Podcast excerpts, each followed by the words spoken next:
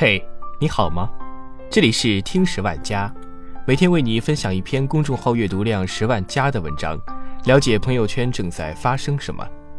今天的文章题为：你拿命换来的孩子，连一万块钱都不值。来自公众号 Hugo，作者木木。曾经看到过一个街头采访：如果离婚，你是要房子还是要孩子？被采访的男性第一时间表示肯定要房子，剩下迟疑的那部分，在得知是深圳的房子后，立马选择了要房子。他们选择要房子的理由很一致，无非就是因为房子更值钱。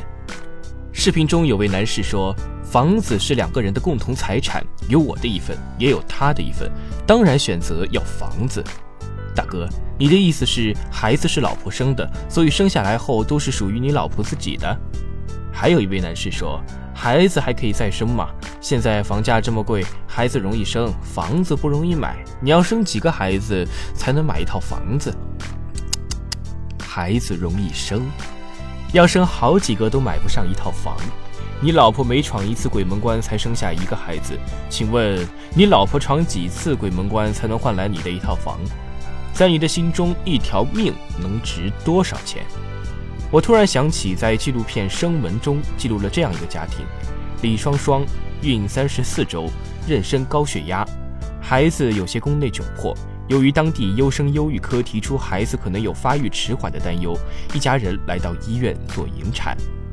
她那伶牙俐齿的婆婆不停地提到优生优育的概念。她说：“优生优育就像选种子一样，要选出最好的种子来培养。”医生询问家属的意见。她的丈夫满脸的不情愿，坚决不要这个孩子，口口声声担心孩子会降低以后的生活品质。公公则一直让医生保证孩子生下来不会有任何问题。医生一再同他们解释，按照法律规定，超过二十八周是不可以引产的，而且 B 超显示孩子没有畸形，根据经验，成活的几率很大。再三劝他们要尝试一下，毕竟孩子也是一条生命。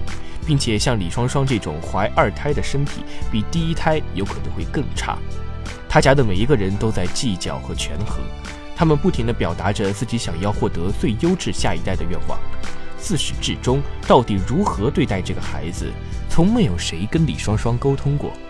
她能做的就是横在床上流泪，即使是这样，还被焦躁不安的老公呵斥：“哭有什么用？”她哪有什么发声的权利？她只是一只行走的子宫。在医生的再三劝说下，她老公勉强同意剖腹生下宝宝。可宝宝送到 ICU 后，她老公又开始犹豫，不停地同医生锱铢必较，救活一个早产儿钱财的付出。医生说：“你总要试一下，毕竟他也是一个生命，你要给孩子机会。等你一个人回想起一生的时候，如果没有尽力。”你该会是多么的难受啊！医生在楼梯过道耐心地、反复地劝了他们很久，替那个带救的孩子急得不行，看的人直接想上去抽他们两嘴巴子。最后，医生说：“你这搞得我都要求你了。”最终，他们勉强同意先交上一万，先常规治疗个几天看看。他的家人既没有想要这个孩子，又怕在道德的评判中落人口舌，于是就拖着，不停地给自己找托词。不是我不救，是怕钱进去了，孩子还是没了。正如李主任说的，你们一家人都对这个孩子持不欢迎的态度。他们家很缺钱吗？他爹手上那闪亮亮的金戒指简直要亮瞎了眼。你用命换来的孩子，在他那里连一万块钱都不值。在这个如果离婚你是要房子还是要孩子的视频中，当被采访的对象变成女性时，突然画风急转。因为每一位女性都表示肯定是要孩子，她们说孩子是人，他跟房子不能比，房子没有了可以再买，但是孩子没有了就什么也没有了。自己生的孩子肯定要自己带，房子再值钱也没有孩子重要。孩子是无价的，孩子比房子重要多了。房子要来有什么用？孩子是生命的延续，孩子是人，人是活的，房子是死的。那些说孩子可以再生，要生几个孩子才能买一套房子的男性，真的建议你们去看看这部叫《生门》的纪录片。这部叫《生门》的纪录片记录了那些在武汉大学中南医院产房外发生的真实的故事。有个叫夏锦菊的产妇，三十三岁，第三次剖腹产，中央型前置胎盘患者。胎盘不仅长在上次剖腹产手术的切口上，还植入子宫肌层，穿过子宫肌层到膀胱里面去了。这是一种非常凶险的病症。为了保胎，她在床上躺了几个月。医生说，为了肚子里的宝宝，她的肚子伤痕累累。手术进行得很顺利，十五秒钟就生出了宝宝。但是在宝宝被抱出来后，大出血，瞬间出血就达到了两千多升，血很快就流到了地上。当医生告知他要切除子宫时，他恳请医生再努力一下。手术室里，女儿命悬一线；手术室外，父亲焦急地来回踱步。他无心去看刚生下来的孩子，只担心自己躺在手术床上生死未卜的孩子。手术进行到三十七分钟时，夏锦菊心脏停止跳动。手术进行到一小时十七分，夏锦菊心脏第二次停止跳动。医生说，如果心跳再停的话，他就没了。老父亲用颤巍巍的双手签了病危通知书。手术进行三小时五十分，夏锦菊暂时脱离了生命危险，在 ICU 里住了十一天。他手术期间共失血一万三千毫升，相当于全身血液的四倍。他在鬼门关走了两趟。他的爸爸在手术室外掩面大哭，女儿在 ICU 里痛苦呻吟。爸爸只能疼惜地揉着女儿的手，心疼地蹭着女儿的额头。这个场景让我的眼泪再也忍不住。而作为最该陪在她身边的老公，在最需要她的时候却一直都未出现。她的亲戚说，她的老公在广州，生意很忙。在看这部纪录片的时候，我时时忍不住热泪盈眶。纪录片的镜头太过真实，真实到让你不敢去面对真相的残忍。那些因为怀孕而浮肿的女人，头发凌乱，衣衫不整，因痛苦而面容扭曲。她们承受着分娩的痛苦和风险，在这里，她们活得既不精致，也不光鲜，甚至还充满了卑微。产房外的人生悲喜交加，人性的善恶毕现。产房的那道门，既是生门，也是死门。每一个孩子与妈妈都是生死之交，每一个人都能在生门里面看到自己。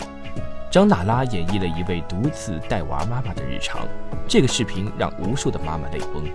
虽然是韩语，却没有影响全世界妈妈的感同身受。孩子刚刚学会走路，一岁到两岁之间，恨不得每一刻都粘在妈妈身上。妈妈上厕所，孩子在外拍门大哭。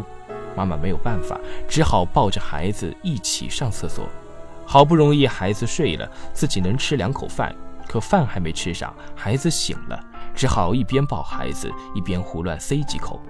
抱孩子抱得太久，手腕肌肉拉伤，不得不给自己贴上膏药。带着孩子出门，在路人异样的眼光中，尴尬地看着自己衣服和鞋上不知道什么时候弄上的污渍，一边掩盖着自己的失落，一边羡慕地看着街上来来往往的穿着靓丽的路人。每一个妈妈最怕的莫过于孩子生病，妈妈束手无策地抱着孩子，焦急地打着老公的电话，急得同孩子一起大哭。而此刻，老公正在和一群朋友在外推杯换盏。谈笑甚欢，无奈之下，自己独自将孩子送到医院，慌乱中还穿错了鞋。夜深了，从医院回家的孩子也睡了，那个被叫做爸爸和老公的人却一直没有出现。望着镜子里憔悴惊慌的自己，这位妈妈终于没有忍住，嚎啕大哭。这个社会给予了妈妈太多的要求，孩子磕了、病了、疼了、生病了。成绩不好都是妈妈的错，全职在家带娃的妈妈被嫌弃不挣钱，与社会脱节，没有自我，除了做饭，别的什么都不会。只要孩子有任何问题，都会被冠以你什么都不干，连带个娃都带不好。职场妈妈又能好到哪里去？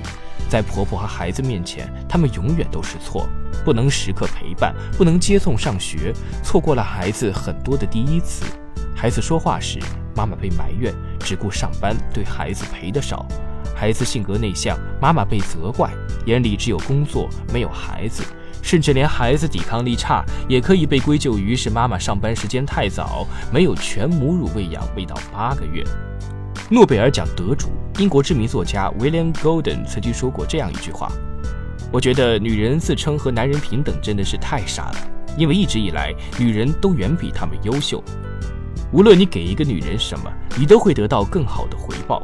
如果你给她一个精子，她会给你一个孩子；如果你给她一个房子，她会给你一个家；如果你给她一堆食材，她会给你一顿美餐；如果你给她一个微笑，她会给你一整颗心。她会使你给她的东西放大和倍增。